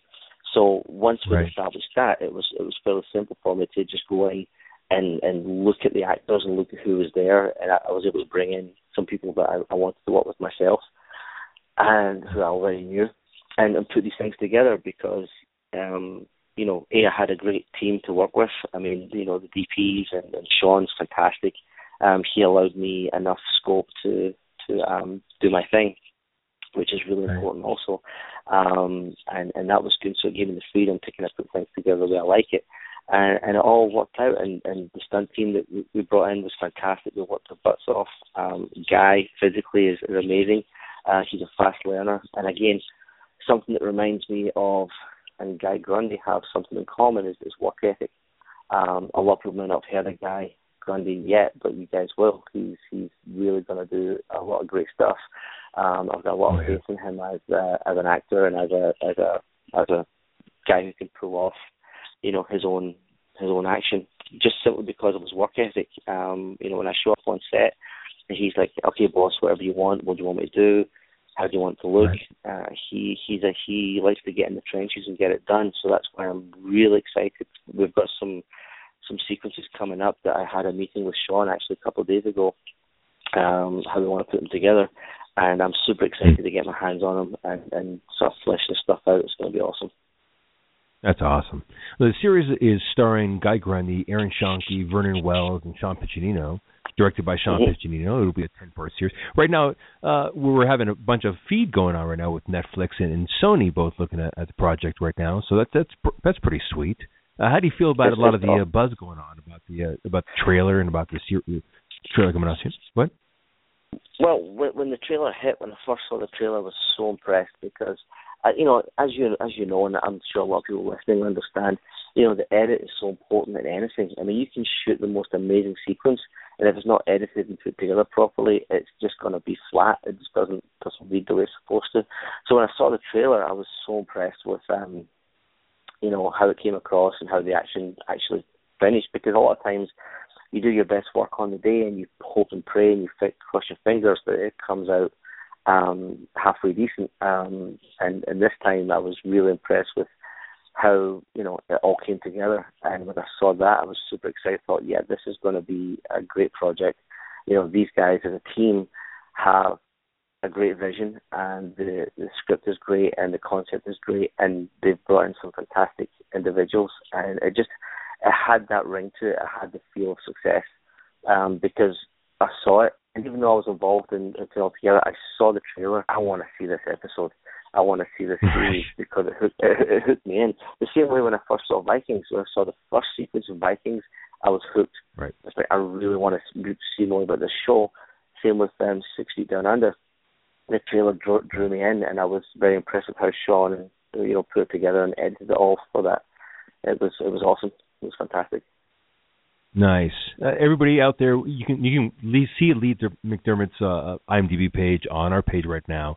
Uh, a couple of things are not on there right now. He's going to update it pretty soon, pretty much. But uh, a couple of things are not on there right now, like Six Feet Down Under, what have you, and a couple of other projects. But look at his IMDb page and enjoy it, and then watch the Six Feet Down on the trailer, uh, both on Instagram, Twitter, uh, Facebook. We're on all three of them, by the way. Uh, Twitter, Instagram, and Facebook, and see the uh, see the trailer, and you can see uh, there's a lot of fight scenes in it. You can see you can see uh, uh, uh, awesome fight work in there, especially the last scene where Guy Grundy lifts him off the ground and pile drives him to the ground, which I love. Yeah, I was I was actually really pleased that they shot that in slow motion. It looks so good. I know. It's, it, it, you know what I want to see is I want to see somebody smaller pick up Grundy and smash him on the ground. Um, you know what? I've got we're a couple. actually- we're working. We're working on that. Yeah, yeah. we're working on. Make sure Sean doesn't steal my idea. Right, I already have a.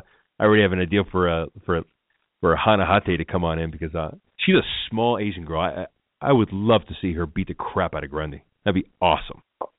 We can make that happen. We can make that work. Was that? we can make that work. I know. I I don't think he'd have much of a problem with it. I'll be honest with you. Probably so, not. Right? It's like, oh, oh, I'm getting hit by a beautiful, beautiful small Asian woman. That's that's so horrible. Uh, so yeah, I think, you I come think from, you'd be okay with that. I think you'd be okay. You co- you you're, you're born in Glasgow. You, you grow up in Yeah. Scotland. You, you you you train martial arts your entire life. You come out to America to to to change things to make a difference, and, and you do quite fast. Master Commander, Pirates, all these independent things. If I'm in Glasgow right now and I'm living a Glasgow life, but I want to be you, and I'm like I don't know, 18 right now, 16 years old. Wh- What do I need to do? What do I need to do to have even the modicum amount of success that you've had in a short period of time? Well, it, it's one of those things where you know it goes back to belief. You have to have a dream, and I, and I tell this to my kids, and I tell this to people all the time because, you know, I've had in the past a lot of criticism. Oh, when you going to get a real job? When you going to do this? When you going to do that? Mhm. And I have a burning desire, and I have a dream that I've always had to do something. Um, and I found my my channel in the martial arts and also in, now in the film industry. Um, you know, but the film industry is a fickle industry, and you could be working today and never work with belief, and you have to have a dream. And to you know anybody of any age who's who's has a dream, uh, who's listening, it doesn't have to be in the film industry. It could be whatever it is. If you have a, a thing in your heart that won't let you go, you know, you go to sleep at night and you're thinking about it. You wake up and you're thinking about it.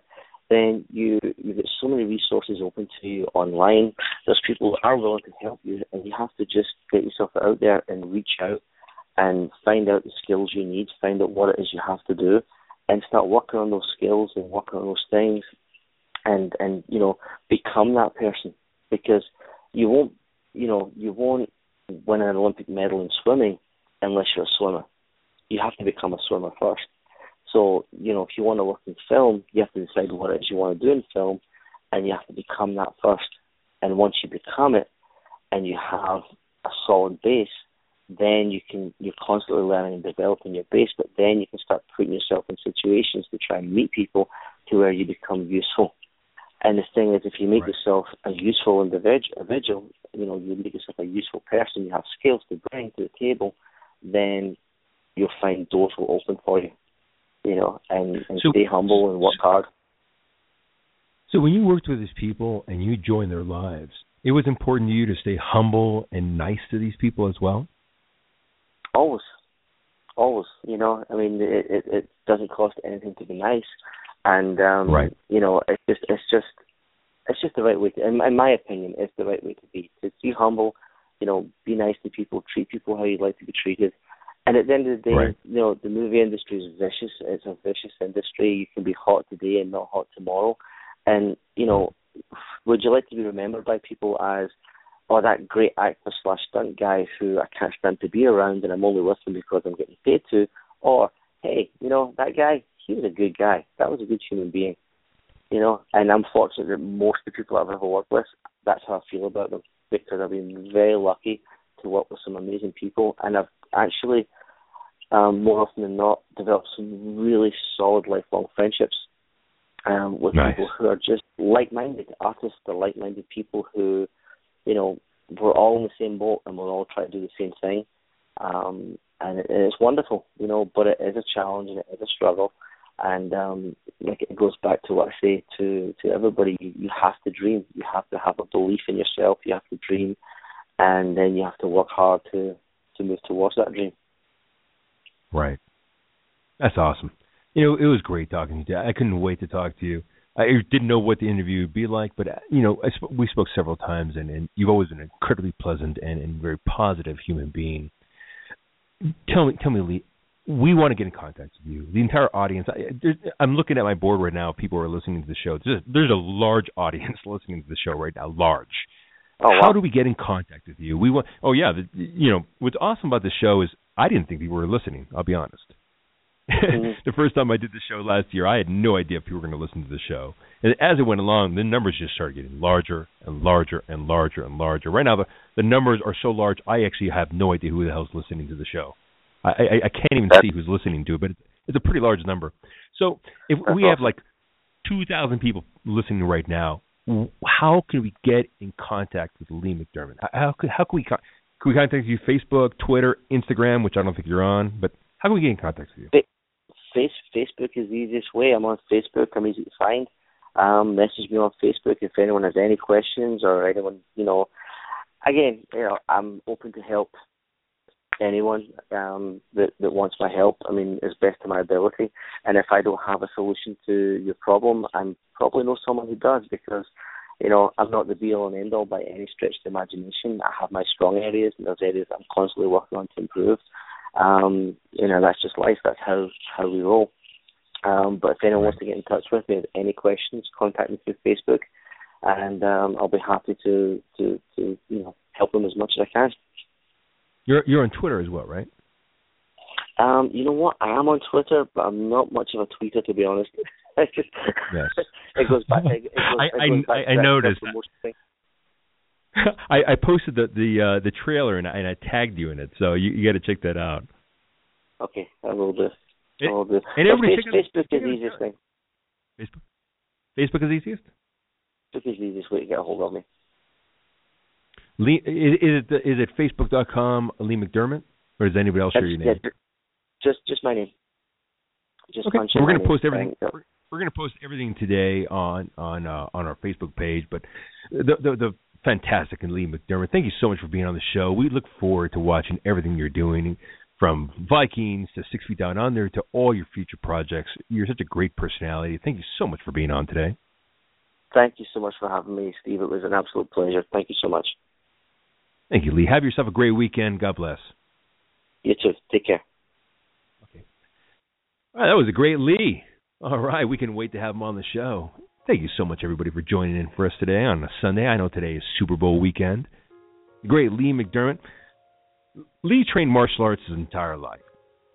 He started off with the martial arts, and, and that's you can tell that's what created his uh, his basis of what his personality is like, which is fortified by compassion, love, honesty, hard work, the ability to work with people, communications. These are the things that martial arts teaches you. And the first thing he noticed, the first thing he mentioned was the martial arts and how, how it changed his life. That's an incredible process. Worked with one of my heroes, Dan Inosanto, great guy, when he was 15 years old. It was 1993, came to America for three months. That's a good time. 1999, moved out here. Stayed. It was great listening to Lee. And the one thing I like talking to people, especially when they're from other countries. I'm a first generation American. Both my parents came from other countries. But one of the advantages that I find from t- from talking to somebody who's come here from a different country is they usually have that drive, that thirst, that hunger to be better. You know, when you think about the fact that, you know, they were smart in their country. That's what my mom always used to say. I'm smart in my country. I came to this country, I lost my family, my friends, my this, my that, because I came to a brand new environment. So to see Lee come over to America and just make a splash right away is such a great thing. And to understand that he's going to continue to work regardless of failure along the way is a great thing as well. It shows a tenacity, a strength. And listen, he's a stunt coordinator, he's a fight choreographer, and he's nice. Wouldn't you think that a stunt coordinator should be mean or kind of a kind of a jerk? Isn't that is that was something in the back of your mind? Because he's fighting? No. Lee's a really nice guy. Six Feet Down Under is is the trailer, is the series that he did the stunt choreography for. He's also acting in the in the series as well. So just come check it out on Instagram, Instagram, on Six Feet Down Under, on Twitter, Six Feet Down Under, on Facebook, Six Feet Down Under. You can also find Lee McDermott on Facebook on Lee McDermott on Facebook. So just very simple stuff. Very simple stuff. Thank you everybody for joining us today. I greatly appreciate it. I had a very interesting, interesting week. You know, I don't really talk about myself a lot on this show. You know, I, leave it to the guests. Growing up, uh, I didn't know what I wanted to do. I knew what I wanted to do as an occupation. I know what I want to do as maybe a career, maybe. But I didn't know who I was. And it took me a, a while to find out who I was. At 17, 18 years old, I realized I was a writer, a writer. Novels, books, screenplays, plays, mostly novels. It entered me in a slam. And I thought to myself, this is who I am. At the first time in my entire life, I felt like this is who I am.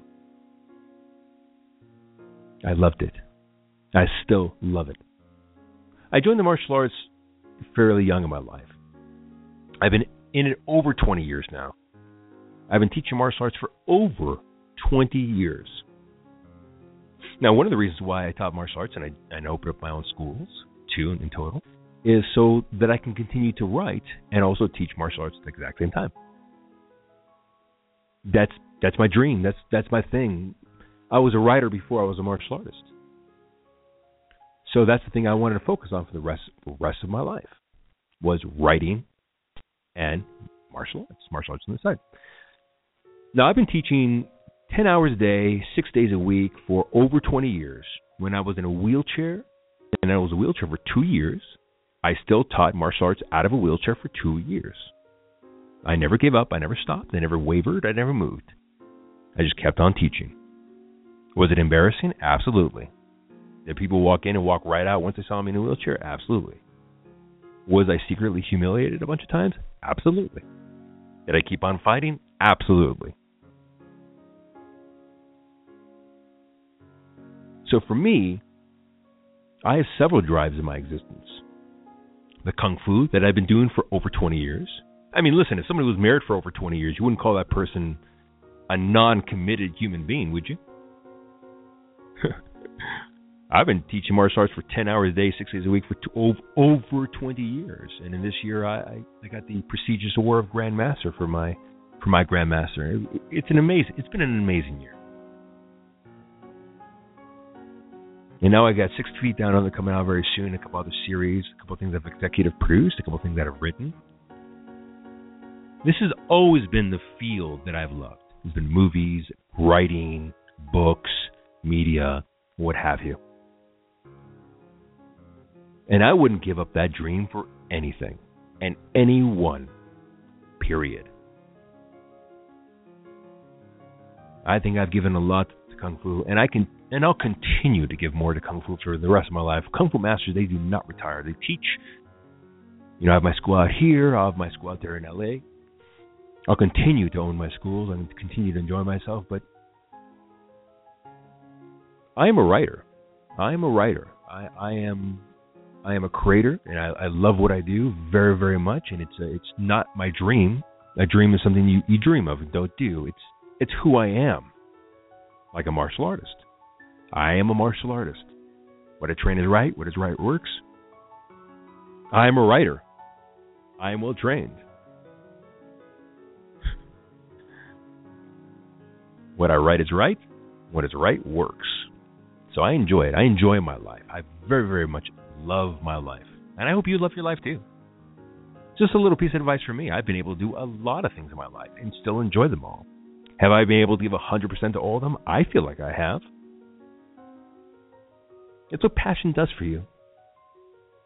Passion will drive you to do things that otherwise you would not be able to do or other people would not be capable of doing. My engine runs at a at a at a hundred percent. I love to do all these things, and this is what I'm going to do till the day I die. Teach kung fu, write books, write movies, direct movies, produce movies, die old, happy. I think the idea of having to focus on just one pure thing is ridiculous and silly. Especially when you think of Kung Fu Masters. And Kung Fu Masters were not just martial artists, by the way. Kung Fu Masters and Grandmasters were artists, were painters, were writers, were philosophers, were doctors. These guys were way more than kickers and punchers. These guys were artists, creators, that's what I've been trying to do. That's what I've been trying to encompass and become is are these great masters who martial arts is not their main, major focus. It's it's it's who they are and how they progress in this life as a martial artist. It's different. That's different. That's kind of like saying it's a difference between dating and being married. Dating is, is more of a thing that you decide. Being married is more of a thing you don't decide. It, it's just happening. You made your decision once you got married. When I was young, I made my decision once I once I started writing and joined the martial arts. I already made my decision. My my master wanted me to open up my first school as a first group black belt, and I turned him down. I thought I'd be on the writer circuit by now. Little did I know I'd be owning my own schools. Thankfully, I didn't open up my school back then because I would have ruined it. But but I was able to do it later on, and because my master gave me the opportunity to open up my own school and do my own thing, now I have all these great things in my life, and I'm incredibly grateful. So we have Six Feet Down Under coming out really soon.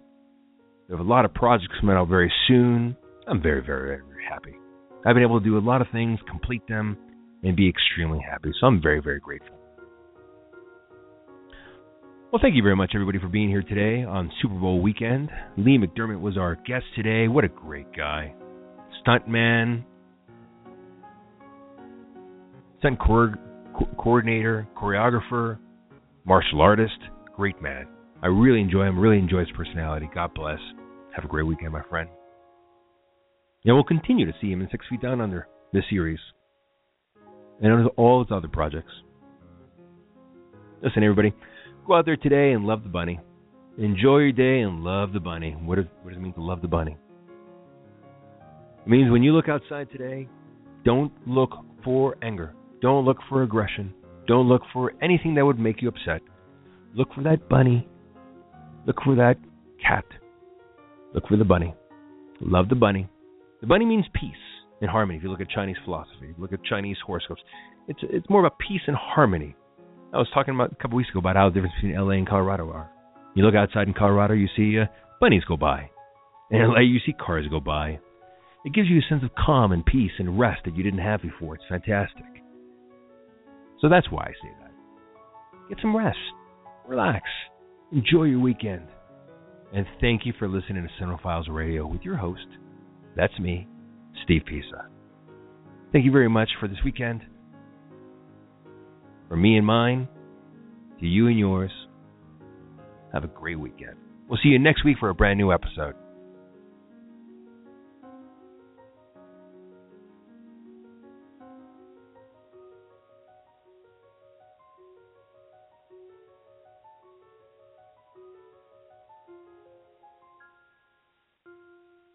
God bless everybody.